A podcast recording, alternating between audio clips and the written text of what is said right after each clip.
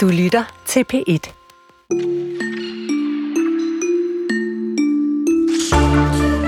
Så er kulturen hos dig, og det er ganske direkte fra DR-byen efter en bondet time med skuespiller og forfatter Sofie Lassen Kalke. Og i den her time, der skal det blandt andet handle om den her tidsrøver. Ja, TikTok-appen på vores smartphones. For hvad gør det reelt ved vores hjerner, når vi dødscroller os langt ud i TikTok-tårerne, og timerne bare flyver afsted der, hvor vi faktisk måske burde lægge os til at sove. Vi ser nærmere på vores hang til nem og rasende hurtig underholdning. Og den her time kan du også øh, høre forfatter Thijs Ørntoft. Det er manden, der det sidste halvår har givet anmelderne kraftig litterær rejsning og er årsag til stor læsebegejstring med sin roman Jordisk. Ørntoft er sat til at se tilbage på kulturåret. Det er sådan til sidst i den her time. Velkommen til. Jeg hedder Jesper Dein, og jeg er ene hane i kurven. Hvilken? Jeg skal lige forbi alt det her papir. Sådan der. Nu skal vi nemlig en uh, tur gennem årets kulturkampe. Jo jo, kulturkampe. Hvad har vi sukket over? Hvad har skilt os ad? Er der noget, der har skilt os ad? Hvad har givet øh, samling på tropperne? Hvilke kulturelle indslag har fået os til at diskutere både identitet og politik? Øhm, og jeg har taget, heldigvis, må man sige, jeg ikke selv her skal stå og øve, jeg har fået besøg af to øh, dygtige kulturjournalister øh, med på den her, hvad kan vi kalde det, kampkanal rundfart. Velkommen til dig, Mathias. Hej, Mathias. Hej, tusind tak. Da. Mathias Sindberg fra Information, øh, hver deres medie, og ved siden af dig står Birgitte Bohr fra Berlingske. Hej, Birgitte. Hej med dig. Mathias, øh, har det været et år med mange sammenstød i kulturlivet, hvis du sådan kigger ud over 23? Jeg vil i hvert fald mene, at i forhold til de her sådan lidt identitetspolitiske kampe, vi har vendet os til de seneste år, altså hvor der i 20 og 21 og 22 nærmest var sådan en gang om måneden, hvor vi alle sammen sådan smed alt, hvad vi havde i hænderne, for så at råbe og skrige om en buste, der var blevet rematerialiseret, ja. eller øh, noget buste, med en kage. Du siger også buste nu, eller hvad? noget med en kagemand, man ikke kunne få længere, eller noget den stil. Ja. Så synes jeg, historien om de der identitetspolitiske stridigheder i år har været historien om hunden, der ikke gød om natten. Altså alle de, synes jeg, det er et mærkelsesværdigt fravær af dem, okay. øh, sammenlignet med de senere år. Så, så jeg mener, at vi ligesom har krydset peak Vogue. Okay, så hvis det var sådan en, en, en, kurs, en kursgraf, så er vi, vi, er, vi har krydset peak Vogue, og vi er, nu vi er på vej ned ad bjerget. Vi er ikke anti. Jeg har sådan en klar og på mange måder også befriende fornemmelse af, at det ligesom er, et, øh, er en aftagende kulturkamp. Mm. Det skal vi tale meget mere om, Mathias. Birgitte Boer, hvad siger du? Hvordan vil du kendetegne 2023's kulturkampe? Mm, jeg synes, øh, at fokus har flyttet sig. Jeg er sådan set enig med, at vi har set øh, færre af de der meget sådan, konkrete kampe, men jeg synes, hvis man definerer kultur bredere, hvad jeg gør, øh, jeg synes, der er to elementer. Der er arts, som man kalder det på amerikansk, altså mm. kunsten og den måde, den spejler øh, vores verden på. Og så er der culture, altså den måde, vi opfører os på over for hinanden. Og i culture, der synes jeg virkelig, der sker noget. Altså lige nu synes jeg, vi ser en meget stor generationskamp øh, udfolde sig, som får voksende magt. Øh, og den synes jeg griber ind i alle mulige elementer af samfundet, øh, fordi at øh, generationernes verdensopfattelse bliver mere og mere forskellige. Vi har en ungdomsgeneration, der får stort set alle informationer på sociale medier, ikke længere følger med i de klassiske nyhedsmedier, overfor en ældre generation, øh, som påberåber sig stadigvæk nogle traditioner og et, et, et andet livssyn, og også der ser man et voksende raseri over ageism, altså en forventning om, at de skal være længe på arbejdsmarkedet, for eksempel samtidig med, at der ikke rigtig er nogen, der gider at ansætte mm. dem. Der foregår en masse, synes jeg, på den front, og det er blandt andet det, vi har set ved de enorme demonstrationer, der har været pro-Palæstina, ja. altså hvor ungdommen har mobiliseret sig på en måde, som man igen har set den ældre generation stå måbende overfor. Ja, fordi vi står med hver vores platforme, vi taler lidt forskellige sprog, men vi mener måske det samme. det ved man jo ikke. Måske mener vi det samme, men øh, om ikke andet, så er vores fundament forskelligt. Ja. Der er i hvert fald en, en bevægelse, synes jeg, væk fra den øh, fælles sandhed, som vi altid har brystet os af i Danmark, at vi altid endte det samme sted, nemlig ved en fælles objektiv sandhed, vi på en eller anden måde har kunne enes om. Og der ser jeg nogle ryg, øh, som minder en smule om dem, vi har set i blandt andet USA. Ja, det kommer vi tilbage til, har jeg en svag fornemmelse af. Mathias, er du enig i, at generationskløften er central for de kulturkampe, vi har set i 23? Øh, Eller den måde at, at sådan ligesom navigere i verden på? Det er helt klart, øh, men det ved jeg ikke. Altså, det tænker jeg måske Det er måske en en sådan lidt stessegrøn betragtning. Jeg ved, altså det er jo helt klart rigtigt, at der er en generationskløft i den måde, vi diskuterer både kultur, men også politiske sager, som krigen i Gaza på. Om det er om det er tilfældet i højere grad, end det tidligere har været, er jeg, øh, er jeg ikke så overbevist om, nødvendigvis. Den lader vi hænge. Vi skal øh, efter planen igennem forskellige dele her. Øh, forbi sager, der var store, der var små, der var udenlandske. Man skal jo starte et sted, og jeg tænkte, at vi starter hovedstadens grønne hjerte, Frederiksberg, nærmere bestemt Frederiksberg Bibliotek, for et af de kulturindslag, der kan sige sig at have fået opmærksomhed, om så var stor eller lille, det kan vi jo snakke om. Øh, det var Drag Bingo Show, der i marts skulle være afholdt for øh, ungerne på Frederiksberg Bibliotek. Showet var en del af den lille kulturnat på Frederiksberg og i København, og afsted kom, ja, faktisk både en demonstration og moddemonstration. Lad os lige høre et klip fra selve showet. Det her, det hører bare ikke til i børns univers. Det er en voksen ting, og det vil vi gerne beskytte børnene for. Og det starter snigende lige så stille og roligt som noget uskyldigt med øhm, en Disney-prinsesse. Det bliver mere og mere. Men det er rigtig vigtigt at vise, at vi ikke skal finde os i at blive kaldt pædofile. Faktisk en meget voldsom anklage. Når min bedste ven, der sidder inde på biblioteket, skal læse børnehistorier op og få dødstrusler, så handler vi. Og så står vi sammen som miljø, fordi vi får faktisk de her trusler hver eneste dag.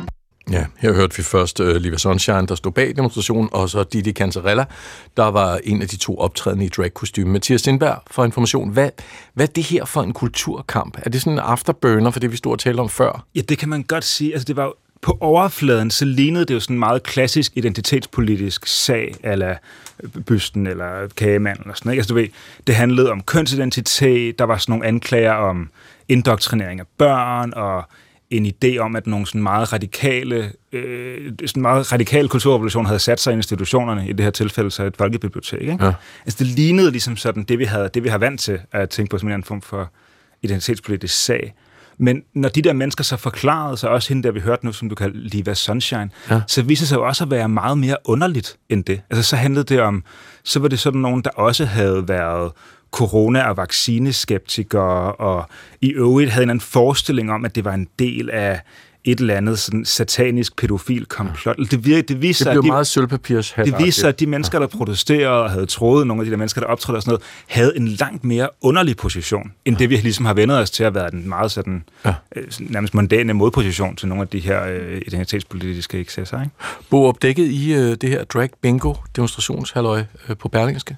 Ja, det gjorde vi. Jeg var udlandsredaktør på det tidspunkt, så jeg var ikke voldsomt involveret i dækningen, men øh, der var jo i hvert fald en konstatering af, at øh, interessen sådan ude i, i den virkelige verden var minimal, så vidt jeg, så vidt jeg husker, dukkede der ikke ret mange op til de der demonstrationer. Nej, der var ikke ret, der var 20-30 mennesker. Og, ja. det er jo, og det er jo faktisk eksempel et eksempel på, altså, øh, hvad der sker, når, når debatter bliver drevet sådan ud i polerne.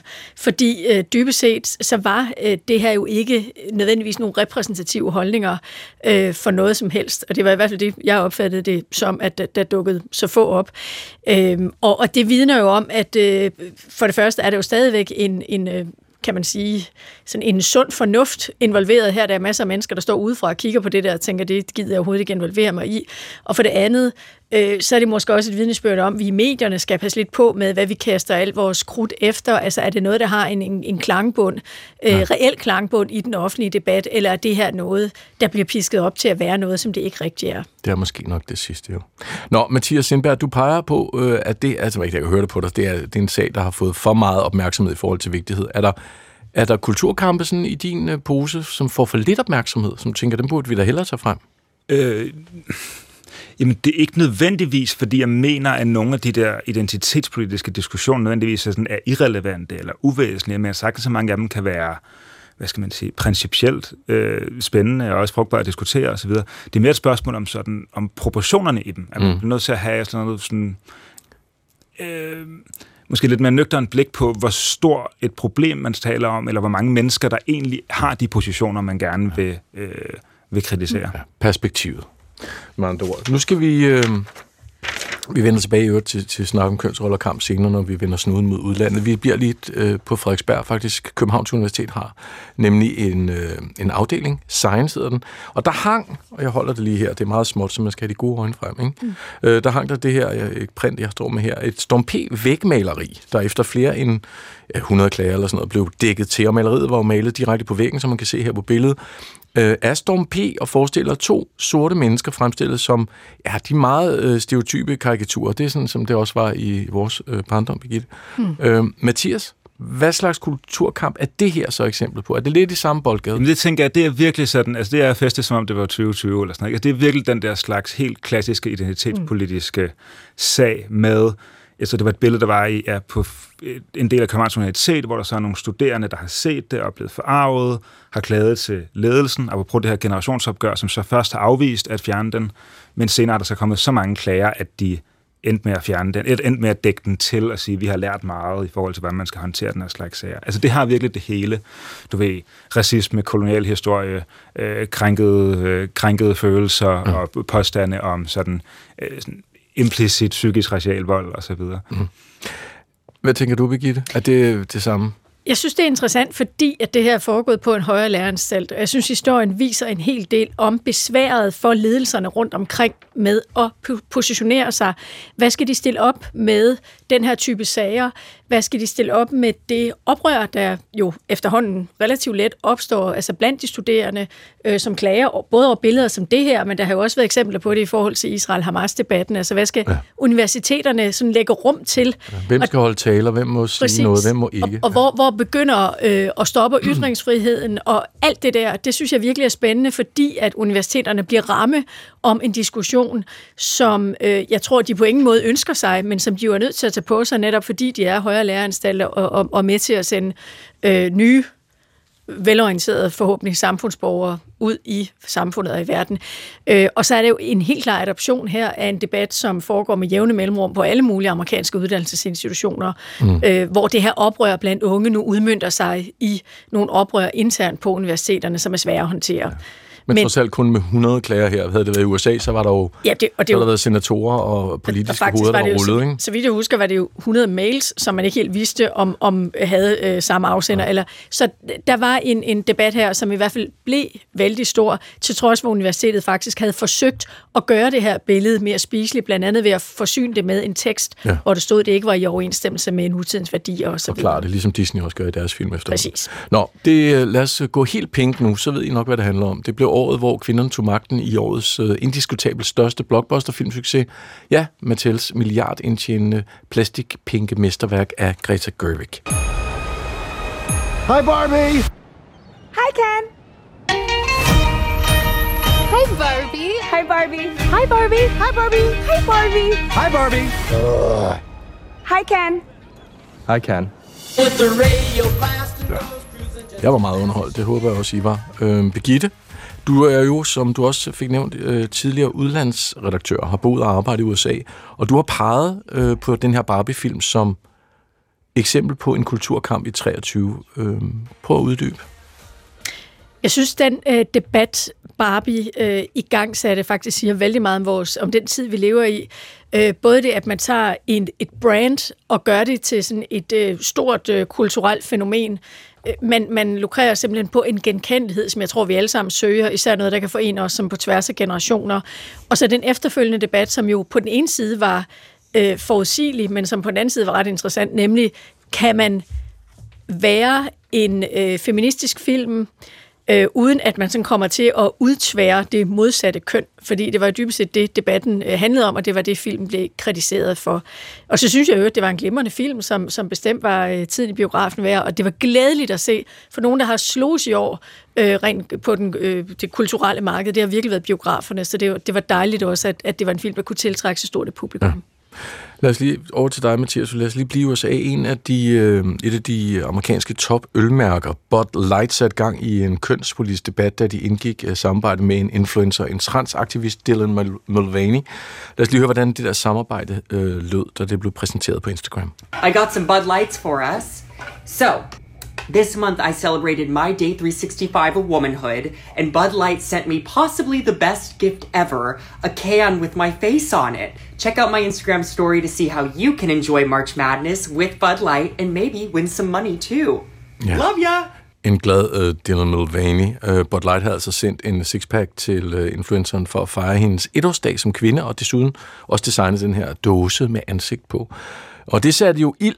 Øhm, der er anderledes fart på derovre. Det satte ild til den amerikanske kønsdebat. Bud Light blev op, øh, udfordret, opfordret, skulle til at sige, boykottet af de konservative selvfølgelig, øldrikker, og øh, aktierne for ølmærket faldt også på, øh, faldt en lille smule i løbet af nogle dage. Mathias, du har, du har blandt andet peget på det her eksempel, som ja, når vi nu skulle lede efter dem, jeg ved godt, du synes, at det heldigvis er på vej ned, vi er overkigget, ja, det er jeg glad for os.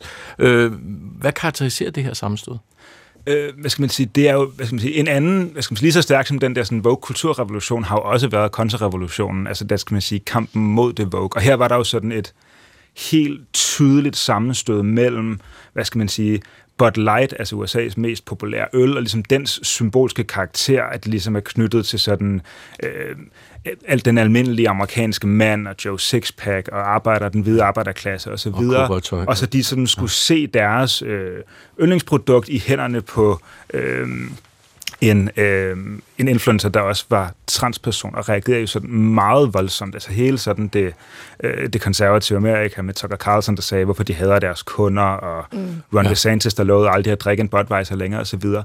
Og så viste det jo også, hvor stærk den bevægelse er i en eller anden forstand. Altså, fordi det var jo noget så sjældent som en succesfuld boykotkampagne. Ja. Altså det endte med, at man, at man mm. nu i USA drikker markant mindre Bud Light, og Anheuser-Busch, der øh, er firmaet bag det her, aktier faldt med 15 procent. De blev nødt til at fyre altså, det til de mennesker, der havde lavet kampagnen på overlov og så videre. Altså det, det var en meget sådan effektiv øh, øh, kulturel mobilisering, eller modmobilisering mod det her. Mm. Og så noget andet, jeg synes er interessant, som måske også hænger lidt sammen med Barbie-filmen, noget jeg tænker er meget tidstypisk for året her, det er det her med, at, hvad skal man sige, at øh, forbrugsprodukter eller øh, varemærker eller firmaer ligesom bliver genstand for øh, for kulturkamp. Jeg synes næsten, den her Barbie-film, at det mest bemærkelsesværdige mm. ved den, det var det her med, at man nærmest har, øh, hvad der jo er en to timer lang reklamefilm i en eller anden forstand, og som så bliver, hvad skal man sige, bliver op, alligevel bliver opfattet som et progressivt indlæg i en eller anden øh, kulturdebat. Men det er jo også det, som er fælles gods. Det er jo ikke længere øh, fælles... Altså, det bliver, giver jo anledning til debat nu. Altså, man positionerer sig i forhold til det, alle kender, og det er jo netop det, der kendetegner en kulturkamp. Det er jo, at man stiller sig på forskellige sider af noget, noget velkendt. Og det, øh, det har vi set med Bud Light, vi har også set det med Disney, en anden ærkeamerikansk amerikansk øh, institution, som jo har været igennem den samme mølle som, som øh, Budweiser. Target, den amerikanske supermarkedskæde, kom i voldsom modvind, fordi de havde hængt noget badetøj frem, øh, som var transgendervenligt.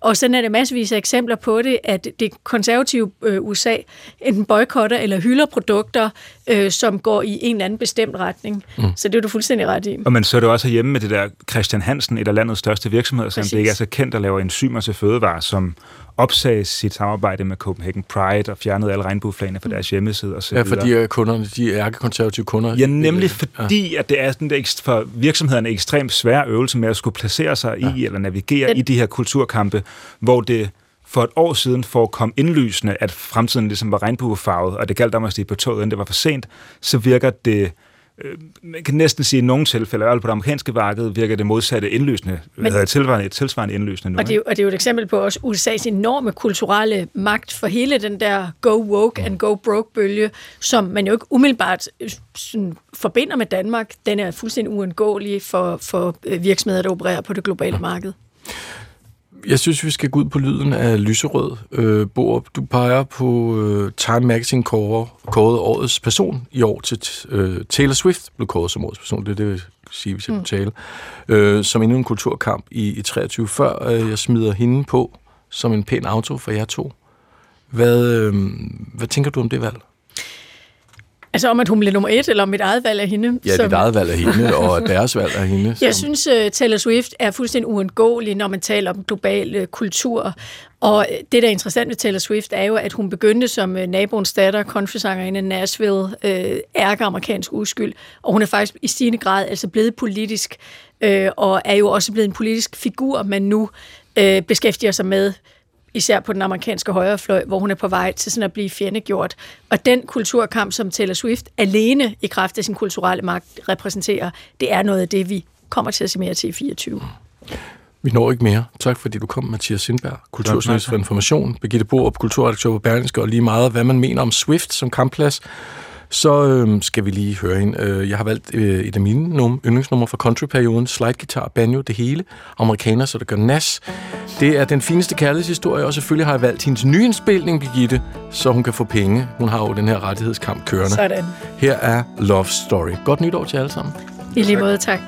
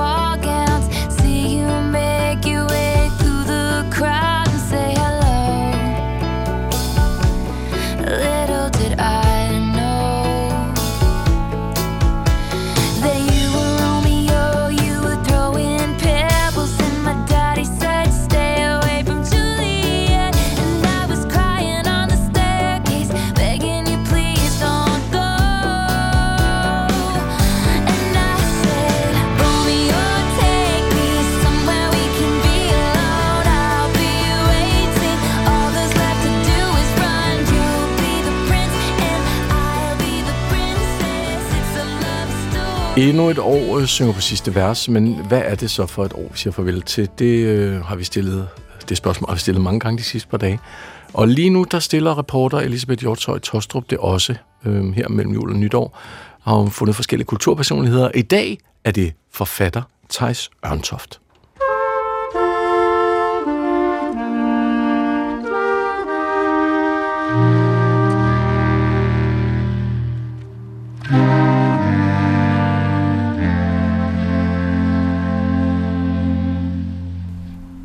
Endnu et år lakker mod inden. Og mens supermarkederne sætter julens chokoladekalender ned til halv pris, så ligger vi bobler på køl og vender os til tanken om, at øh, vi lige om lidt skal skrive 2024. Men her i vakuumet mellem den sidste vaniljekrans og nytårskruttet indfinder sig altid en særlig refleksion. Hvordan har det forgangne år været, og hvordan må det næste kommer til at blive?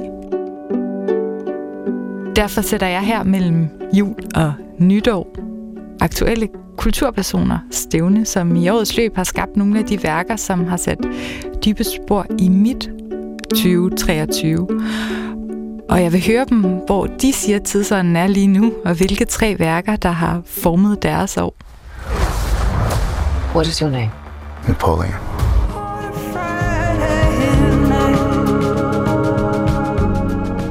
Step on that court, time stops. Your heart starts beating faster. I dag skal jeg mødes med forfatter Thijs Ørntoft, som midt i sommerheden, eller skulle jeg måske snart sige sommerregnen, udgav romanen Jordisk. En slægtsroman på næsten 600 sider, der følger en familie fra Søhøjlandet nær Silkeborg gennem flere generationer. Et værk, som sammen med en kronik af samme forfatter satte gang i klimadebatten om planetens fremtid. Hej. Derfor har jeg aftalt at mødes med Thijs Ørntoft på Planetarium i København. Det har været et vildt år for dig, har man kunne læse. Jamen, jeg har både fået et barn og øh, født en bog. Det, og de kom, kom ud i verden inden for to uger i august. Ja. Øh, og det, det var meget forskellige verdener, de to, som ligesom øh, var oven i hinanden på samme tid. Øh, så der har jeg lige skulle lære at navigere lidt i. Og hvordan går det med det? Jeg synes, det går bedre. Okay. Det synes jeg. Hvad hedder det? øh, Det var værst lige til at starte med, men så, så, øh, ja, så har hverdagen det jo med at indtræffe. Thijs og jeg tager plads mellem enorme elliptiske galakser, projekteret op på store skærme i udstillingen, da der pludselig sker noget. Nå, det er måske et dårligt sted. Noget, der lyder som Big Bang udspiller sig for øjnene af Det kan os. også være, at universet er ved at ud. Ja, det er rigtigt.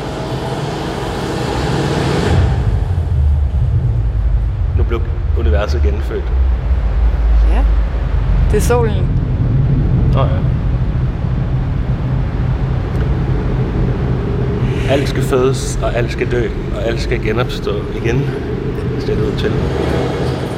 Og med de ord, så fortsætter vi interviewet.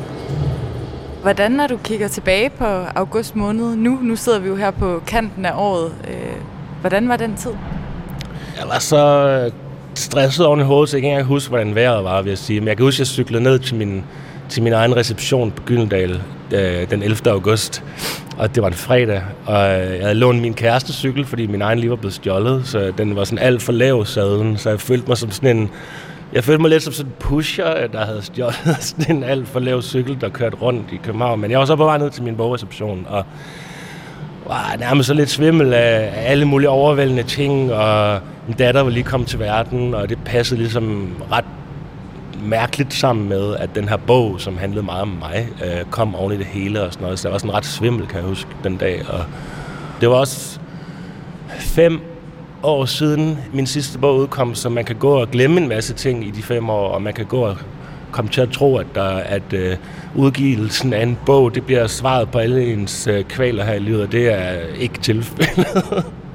jeg, kan, jeg kan som sagt, så, så når det falder til roen, og stødet ligesom lægger sig, og, og der kommer en eller anden form for hende omkring den begivenhed, det har været, og udgive bogen, og man fjerner sig fra den tid og den stemning, så, så, så kan jeg bedre lide det, og man kan begynde at, også at tænke på at skrive noget nyt, for eksempel. Og det gør altid en mindre, det gør i hvert fald meget mindre sårbar, tror jeg, når jeg er i gang med et projekt. Jeg synes altid selv her mellem jul og nytår, at der er sådan en særlig tid til refleksion. Altså man kigger ligesom tilbage på det år, der er gået. Hvis du skal beskrive den tidsånd, der har været i 2023, hvordan vil du beskrive året? Jamen selvfølgelig forvirring først og fremmest. Altså en følelse af, af, af, at noget måske, måske ikke er i færd med at krakelere sådan øh, på globalt plan, men den følelse har jeg nu egentlig haft i, i, øh, i 10 år eller sådan noget. Så det, så det, men det virker ikke som om, at det, øh, at det går øh, den lysere vej. Hvis det er ikke som om, at det sådan har vist sig forkert, de fornemmelser, jeg personligt har gået rundt med. Hvis man kigger lidt tilbage bare i digte 2014, så er det som om, at meget af det, du sagde dengang, ligesom begynder at sætte sig fast nu. Oplever du, at folk ligesom er begyndt at få øjnene op for nogle visioner, du havde for mange år tilbage? Nej, det gør jeg ikke. Men, men jeg vil faktisk sige, at, at når jeg en sjældent gang imellem stadigvæk læser op fra digte 2014, så, så forekommer det mig meget, meget mørkt, det der står i bogen. Så jeg nærmest sådan nogle gange føler, at jeg grund til at undskylde over for publikum, jeg oplevede. Det, det havde jeg slet ikke dengang, de kom. Ja, lad os lige høre, hvordan det lød dengang. Her er det et uddrag fra digte 2014. Jeg vågner op i en tilfældig morgen, og der, ude for enden af dagens første blodprop, når jeg ligger kontinenterne og lyser.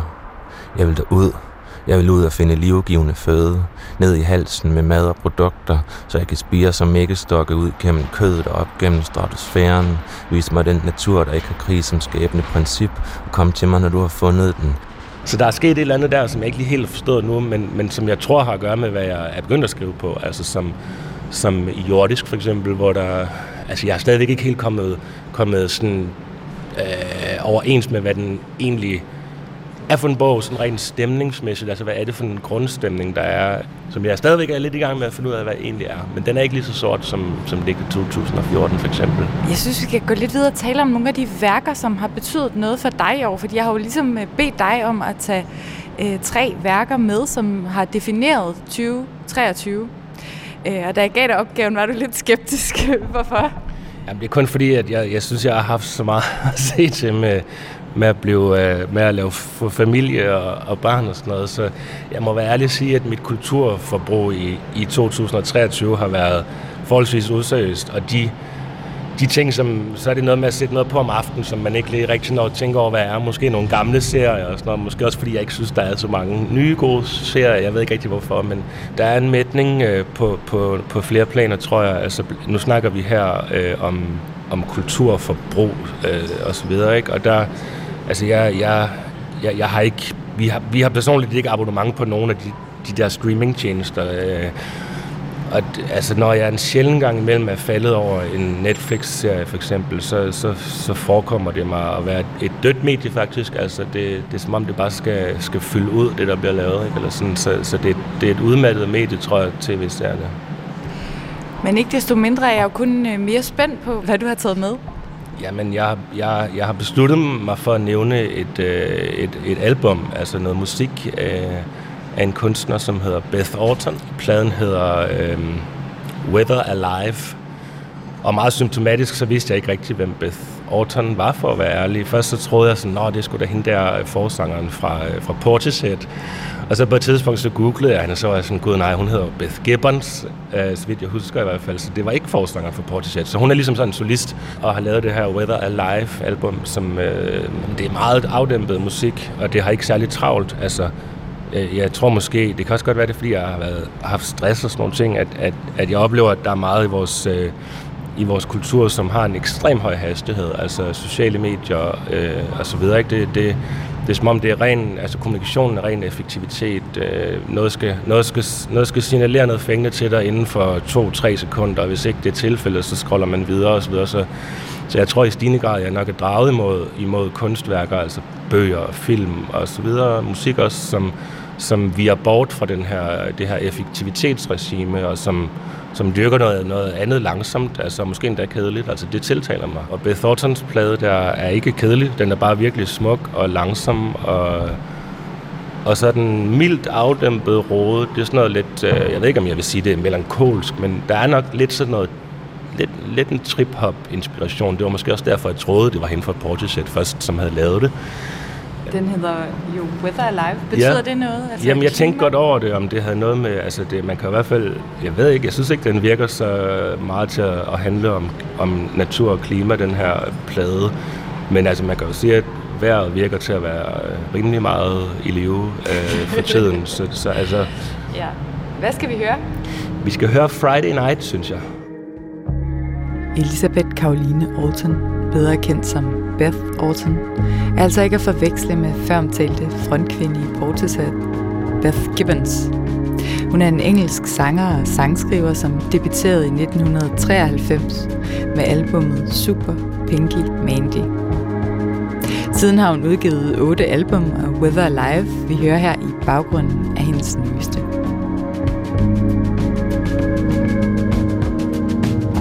Well, I've been stars.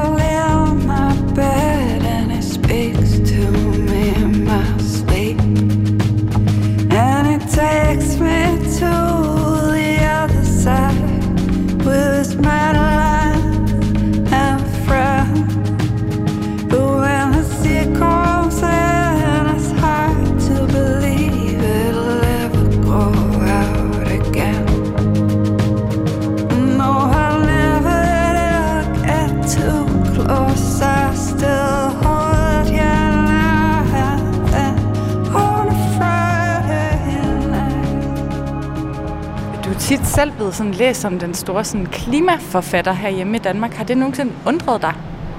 Nej, fordi der står sikkert, øh, eller der står meget om, om det i mine, i mine bøger, og jeg har også skrevet essays om det, og, og, og går meget op i det. Øhm, hvad hedder det? Men mine bøger handler også om alt muligt andet. Klimakrisen er svær at adskille fra alle mulige andre ting. Den er også en ting i sig selv, og det tror jeg er vigtigt at fastholde. Øhm, men det er svært at forstå vores tid, delvist fordi, at alle kriser øh, synes at være øh, forbundne på et, et hav af måder. Det gør det svært at forstå, hvad der foregår. For du, du skrev jo også øh, øh, tidligere i år en øh, kronik i Politiken, som øh, også øh, gjorde sig bemærket, fordi du skrev, at vi havde tabt klimakrisen. Øh, og det var der nogle unge klimaaktivister, der også reagerede på og, og savnede noget håb. Altså, øh, hvor er du selv i håbløsheden?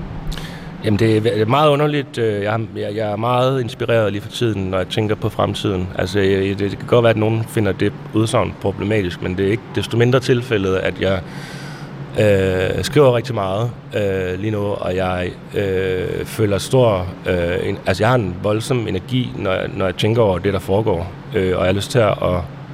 Jeg har lyst til at være i det, og jeg har lyst til at opfatte det og forsøge at forstå det ud fra min krop og min tilværelse på Nørrebro øh, i København. Øh, jeg er ikke håbløs. Jeg, jeg bliver underligt sådan... Ja, der er en eller anden energi, som, som, som er tændt i mig lige for tiden, når jeg tænker på, på fremtiden. Og det er jo også derfor, jeg har tænkt, at, at, det er nogle gange, man skal snakke med øh, kunstnerne i samfundet, for ligesom at fordi de godt kan være en form for seismografer over, hvad der egentlig foregår. Øh, og, og, og det er også derfor, jeg har bedt dig om at pege på nogle andre ting, som du synes har været vigtige i år, fordi jeg tror meget på, at man skal ligesom øh, kigge øh, ned i kulturen for at finde ud af, hvor vi har været og hvor vi er på vej hen. Og derfor skal vi videre til din næste værk. Hvad har du tænkt, du øh, vil snakke om der? Ja, men det er jo så, det er jo så lidt ironisk måske i forhold til det, du lige har sagt. Men, men øh, jeg tænkte på at øh, nævne øh, filmen Napoleon, som Ridley Scott har lavet, og som jeg så i biffen øh, forleden. What is your name? Napoleon. Has the course of my life just changed? Napoleon. I'm destined for greatness. But those in power will only see me as a sword. I suggest you take the throne as a king. Joaquin Phoenix spiller den franske krigsfører Napoleon i Ridley Scotts fortolkning af Frankrigs nationalsymbol. Filmen havde dansk biografpremiere i november og følger Napoleon fra revolutionens begyndelse i 1789 til hans død i 1821. Du bad mig om at, at tage nogle kulturoplevelser med, som, som har haft betydning for mig, og, og jeg synes, den, den, var, den var god at se, uh, Napoleon af Ridley Scott, fordi at den fungerer ikke som film, og, og, og måden, den ikke fungerer på, altså det er jo sådan noget, som... Nu sidder jeg og skriver historier og fortællinger i mine bøger, så, så det, det er jo ligesom sådan et håndværk, jeg, jeg interesserer mig for, så det er, det, og det er tit mere interessant at se film, som øh, lige netop ikke er gode, eller sådan, fordi så kan man sidde og spekulere over, hvorfor de ikke er det på sådan nogle tekniske, altså fortælletekniske planer, og synes, at Napoleon, altså, øh, jeg vil gerne se en tre timers film om Napoleon, men, men problemet, som Ridley Scott har, synes jeg, er, at det er sådan lidt en gammeldags måde at organisere en fortælling om, om en stor mands øh, liv på, det her med, at han forsøger at fortælle om hele hans liv. Så det bliver sådan en tre timers øh, montage på en måde. Det er som om, man, at jeg bare sad og så en tre timer lang trailer for filmen eller et eller andet, fordi der ikke rigtig var noget fokuspunkt eller sådan noget i fortællingen.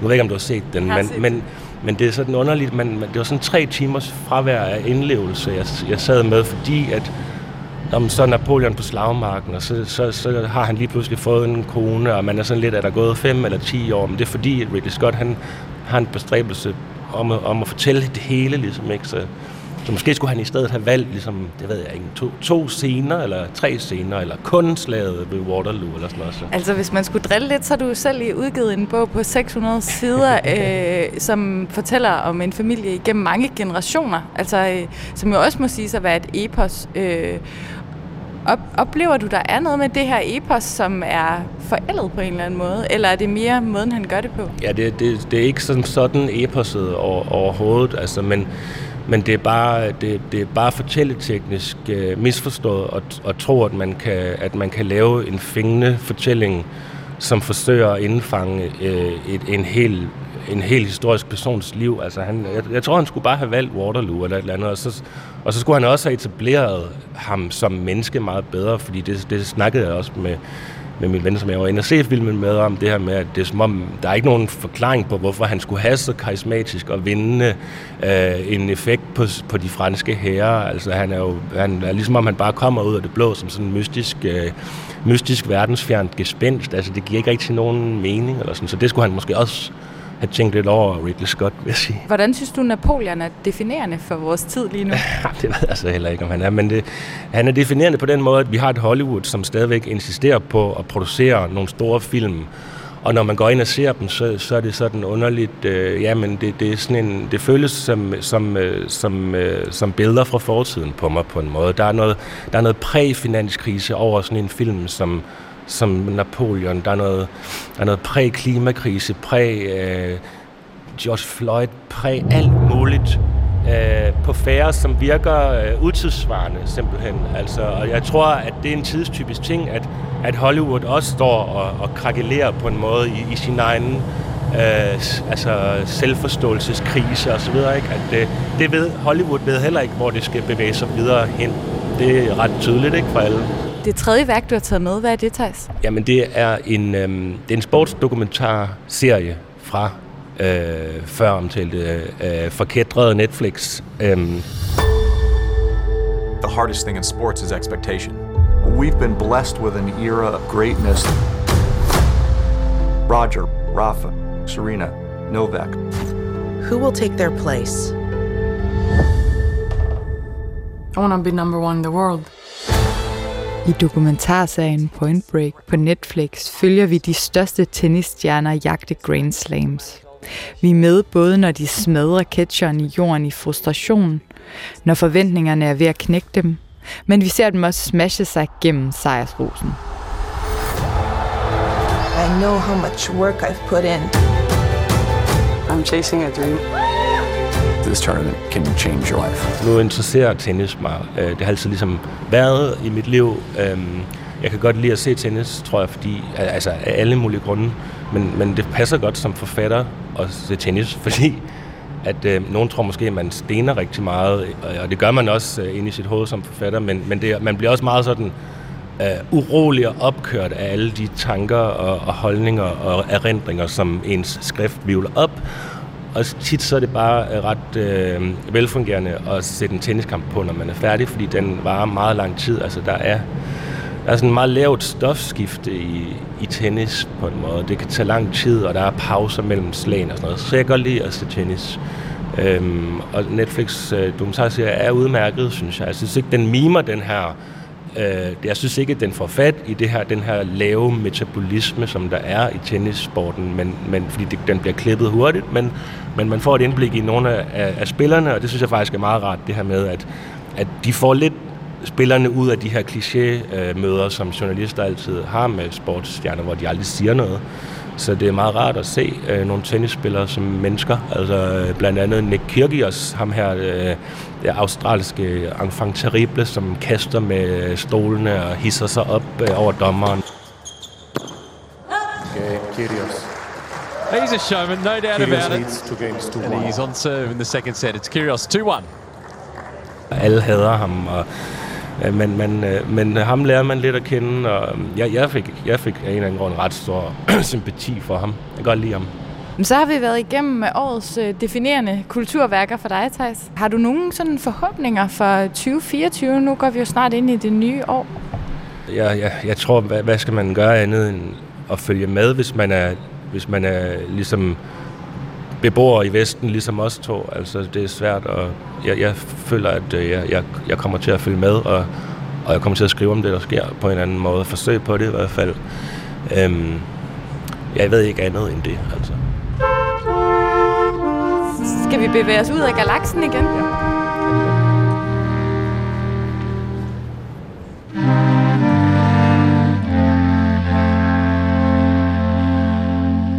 Og lige her, på en af årets aller sidste dage, på vej ud af galaksen på Planetarium i København, forlader vi Thijs Ørntoft og hans roman Jordisk, som nedkom samtidig med hans første barn i sommeren 2023. Nu render året snart ud, og hvis du, kære lytter, ikke ved, hvad du skal bruge de aller sidste timer til, så kan du jo enten høre Beth Ortons album Whether Alive, se Ridley Scotts Napoleon i biografen, eller give dig hen til verdens største tennisstjerner i Point Break på Netflix. Jeg ønsker dig i hvert fald et rigtig godt nytår.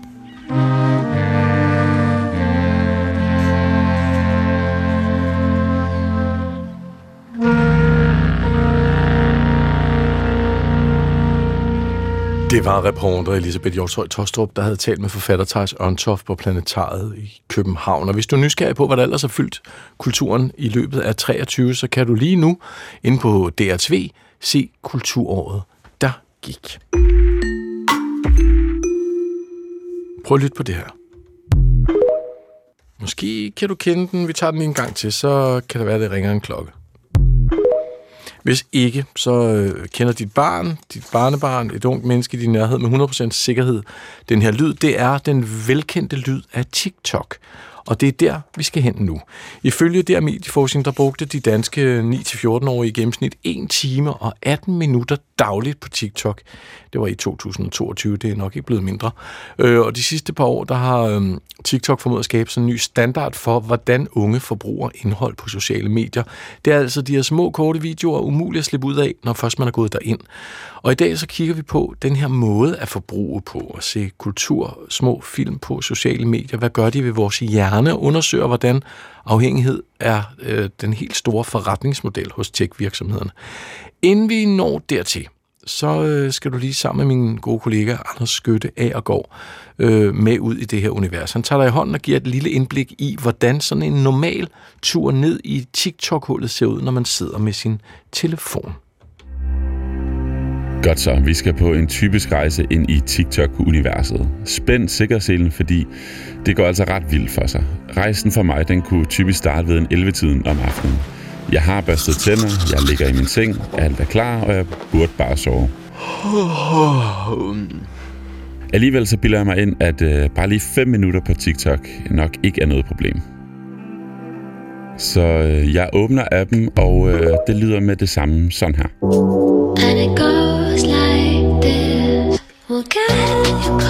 Jeg skruer lige en lille bitte smule ned, så vi også stadigvæk kan høre hinanden. Jeg tænker, det nok fungerer bedst, hvis jeg på en måde ligesom er jeres øjne, og ja, så godt jeg kan prøve at beskrive de ting, jeg kommer forbi. Vi starter her med en øh, video, der må være en slags reklame for Samsung. Det er i hvert fald en anden tablet fra Samsung, og øh, vi går videre. Og her har vi så 10 minutes of relaxing music for free, og en øh, kvinde, der sidder ved en slags sø og spiller på noget, der ligner en støbejernsgryde. Det lyder sådan her. Dejligt. Vi går videre. Og nu har vi en dame i en Manchester City-trøje, der laver nogle lækre fodboldtricks. Det er meget, meget flot. Og vi går videre en gang. Så står der her, Boys over 40 with kids aren't cute. Så har vi ham her manden, der ligesom bare smiler til kameraet. Og så har vi her, Look at the way he defeats his opponent. Og så har vi to kammerater, der sidder og spiller et spil lynskak. Jeg ved godt, at det her det får mig til at lyde sindssygt, men jeg er bare virkelig begyndt at tro, at det her det ikke er noget... Ja, det er så en, en dame, der snakker, øh, som I kan høre. Og It's an early Christmas present, okay? kids reacting to bad presents, it's too wholesome. Så har vi en dreng, der åbner en julegave, og jeg ligesom bare simpelthen reactor til den, og han har fået en tom liter mælk. Hvor er det sjovt. Literally us when Sam hurt her ankle on stage. Og så har vi to kvinder, der ligesom... Ja, hvor den ene har slået sin ankel rigtig meget. Og så, ja, I kan godt høre, hvilken vej det kan gå. Det øh, kunne lige så godt bare blive ved og ved og ved det her, fordi videoerne de stopper aldrig, så længe mine fingre ligesom bare bliver ved med at scrolle videre til den næste. Og det her, det er hurtig musik, det er høj musik, det er hurtig klipning, og det er en masse sanseindtryk, som bare bliver kastet i hovedet og i øjnene på en, så længe man kører fingeren hen over skærmen. Og nu var jeg ikke logget ind på den computer, jeg lige brugt her. Men var jeg det, så vil det, man kalder TikToks algoritme lynhurtigt blive klog på, hvad jeg præcis godt kan lide, og hvad jeg gerne vil se. Så hvis den vil sige, okay, jamen nu så han den her video af dem, der spillede skak i to minutter. Lad os give ham noget mere skak. Og nu så han den her video af hende, der spillede fodbold i to minutter. Lad os give ham noget mere med nogle damer, der spiller fodbold. Og sådan bliver den lynhurtigt klogere på en og fanger en med indhold, man hele tiden gerne bare vil have. Og du tænker måske, jamen TikTok, det er jo sådan noget, der er blevet forbudt i 2023. Det er jo vel ikke noget problem længere. Men de her små videoer, der startede på TikTok, det har spredt sig til samtlige sociale medier. Så lige meget om du går på Facebook, Instagram, Twitter, Reddit, YouTube, uanset hvor du er, så kan du trykke på en video, og så bare lade fingeren køre ned over skærmen og scrolle videre til den næste, og den næste, og den næste. Og pludselig, inden du ved af det, ja, så er der gået en time, klokken er 12, og jeg er igen kommet for sent i seng, fordi TikTok har stjålet min opmærksomhed. Det er, hvad TikTok er. Så kom vi på en uh, tur igennem uh, øh, bare en lille mikrodel af TikTok-junglen med uh, Anders. Ager, Skytte Agergaard, øhm, og jeg har ringet til digital medieanalytiker og forfatter Camilla Melsen. Hej Melsen. Hej Jesper. Hej. Jamen, det som Anders oplever her, det er vi jo, og jeg siger også vi, for det er også mig, øh, mange der oplever. Hvorfor er det så svært, øh, jeg skal lige sige det, digital medieanalytiker og forfatter, fik jeg sagt det? Ja, det gjorde jeg vist. Nu siger det i hvert fald igen. Rigtig mange oplever det her. Hvad, hvorfor er det så svært for os at holde op med at scrolle videre i de her uendeligheder? Det er så svært for os alle sammen, der er på sociale medier, at, at stoppe, øh, og fordi de her sociale medier er så gode til at fange og, og, og fastholde vores opmærksomhed. De bruger øh, et digitalt adfærdsdesign, der, der gør, at vi får lyst til at, ja, at blive ved. Der, hvis vi ikke er på, så kan vi få notifikationer, og er vi på, så kommer der mere og mere indhold, der lige er, tilpasset til, til min smag, eller til din smag, til lytternes smag. Og vi, øh, man kan sige, de systemerne er gode til at passe til vores hjerner, fordi vi, vi får nogle belønninger, når vi er på. De er gode til at ramme vores belønningscentre. Vi ved ikke, hvad der venter os af øh, gode gaver, kan man sige, når vi logger på. Øh, vi ved ikke, har vi fået nogle likes, er der kommentarer, er der noget nyt, er der noget spændende. Og den her, den her lidt uforudsigelige belønning, der er, gør, at vi, øh, vi kan blive ved og ved, og det gør også, at vi, de fleste af os, kan man sige, har FOMO, altså fear of missing out, at stopper vi, så er der noget, vi går glip af. Så det er lidt ligesom, med, lidt ligesom med casinoerne, der også blipper og blopper, og måske er der noget, måske er der ikke noget. Hvad, hvad betyder det her? Et af mig, øh, jeg er lost, hvad det angår, jeg er for gammel. Hvad betyder det for den kommende generation, som vi kigger lidt på, sådan, wow, hvad sker der for dem? De yngste generationer, børn og unge i dag, vokser jo op i en, en, en digital tid, hvor sociale medier fylder rigtig, rigtig meget. Altså stort set alle teenager er på, på sociale medier, på Snapchat, rigtig, rigtig mange bruger TikTok. Øh, og det, det påvirker jo, altså for at være helt ærlig, så har det jo nogle konsekvenser, vi endnu ikke kan præcis sige, øh, hvad er. Altså det er et stort tech-eksperiment, vi har i gang i lige nu, og konsekvenserne kan jo være langstrakte. Men vi ved, at det, og det kan jo også være nogle positive altså, muligheder, altså der kan jo også komme noget godt ud af de her, det her liv på de digitale medier. Men vi kan i hvert fald sige, at de vokser op i en tid med et bombardement af, af digitale forstyrrelser. Vi ved, at det påvirker søvnen, altså unge sover mindre i dag. Vi ved, at det, øh, vores koncentrationsevne bliver, bliver kortere. Vi ved, det bliver sværere at fordybe sig. Det kan blive sværere at, øh, at læse. Og der, det har jo nogle konsekvenser, og også for vores nervesystem, at vi lever en tid med øh, så mange digitale forstyrrelser. Og det, og det påvirker selvfølgelig også øh, ja, de her børn og unge. Der er jo også det her, nu hørte vi i optakten til indslaget her, med hvordan algoritmerne er rigtig, rigtig gode til at finde ud af, hvad er det for noget indhold, øh, jeg godt kan lide. Øh, hvis vi har, vi har en generation, der, der vokser op med, med indhold, der passer lige præcis til mig, øh, og hvad, hvad betyder det på længere sigt, at man, man vender sig til noget, øh, der er spændende for mig, mm, bliver andre ting, som er kedeligt, eller Ja. bliver vi, ryger vi i nogle kaninhuller. Lige præcis, og hvor er nysgerrigheden efter det, man ikke rigtig ved noget om. Lad os lige, uh, Mielsen, lad os lige vende os mod uh, Anna Lemke, for hun var gæst hos øh, Deadline den 26. april. Hun er amerikansk øh, psykiater fra Stanford University. Forsker har skrevet bogen øh, Dopamine Nation om netop brugen af sociale medier. Deadline, der siger hun sådan her om den yngre generations brug af de her medier.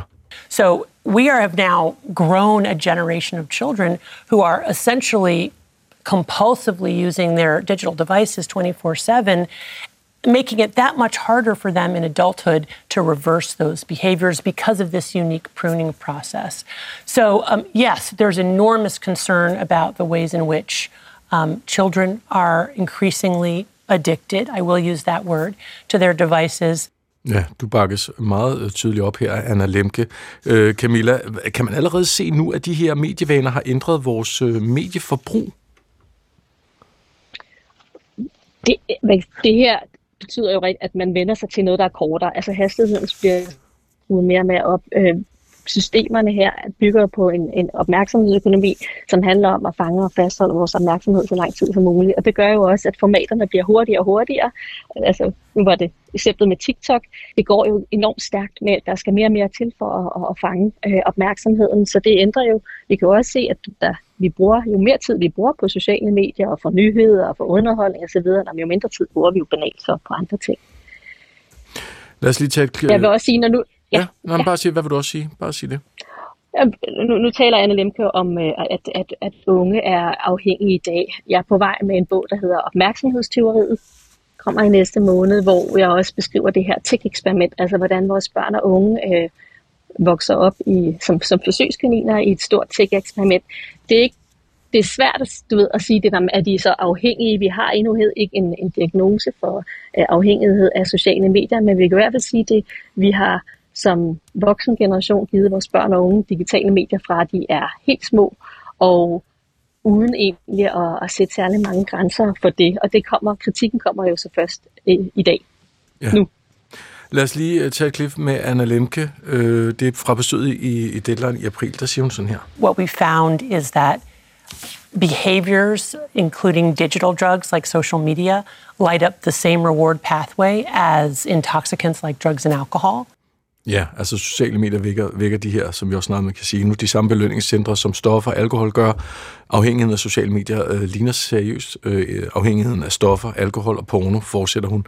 Øh, Camilla Melsen, hvordan øh, ser man, at afhængighed er blevet en ny forretningsmodel for tech-industrien?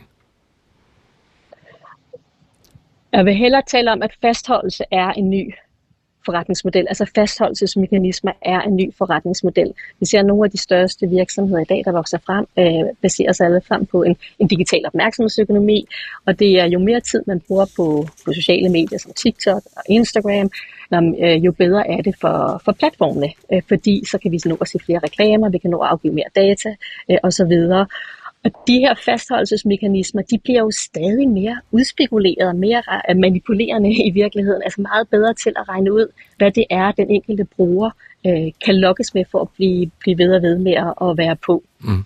Camilla, øh, du siger, at i januar kommer der en ny bog, Opmærksomhedsteoriet. Øhm, er der håb? Altså nu taler vi sådan meget sort om det her.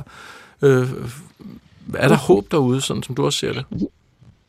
Der, der er masser af håb, og det er der, fordi vi har det med at tænke der nu med sociale medier, internet, om det er jo blevet en del af vores hverdag, og vi kan ikke komme ud af det, men, men, men det er nogle nye systemer, og vi kan gøre rigtig meget. Vi kan gøre noget hver især. Øh, det handler ikke kun om selvkontrol, men vi kan gøre noget hver især som, som brugere og som familier. Øh, og så kan, kan man sige, politikerne og institutioner kan også gøre rigtig meget for at begrænse den her øh, opmærksomhedsøkonomi, ikke mindst når det gælder mindreårige brugere. Og der er vi kommet lidt for sent i gang med at, at sige, hvordan er det, vi kan få nogle gode sociale medier, og at tage noget af det, der er det gode, og så alligevel begrænse der, hvor vi kan se, det går ind og, og skader vores mm. børn og unge. Glæder mig til at læse øh, din nye bog. Tak fordi du var med, Camilla Mielsen. Tak fordi jeg måtte være. Godt nytår. Øhm, Camilla er digital medieanalytiker og forfatter. Jeg hedder Jesper Dein, og programmet i dag blev sat sammen med Natasha Jassi og Claudia Carlsen. Kan I have et rigtig godt nytår? Gå på opdagelse i alle DR's podcast og radioprogrammer. I appen DR Lyd.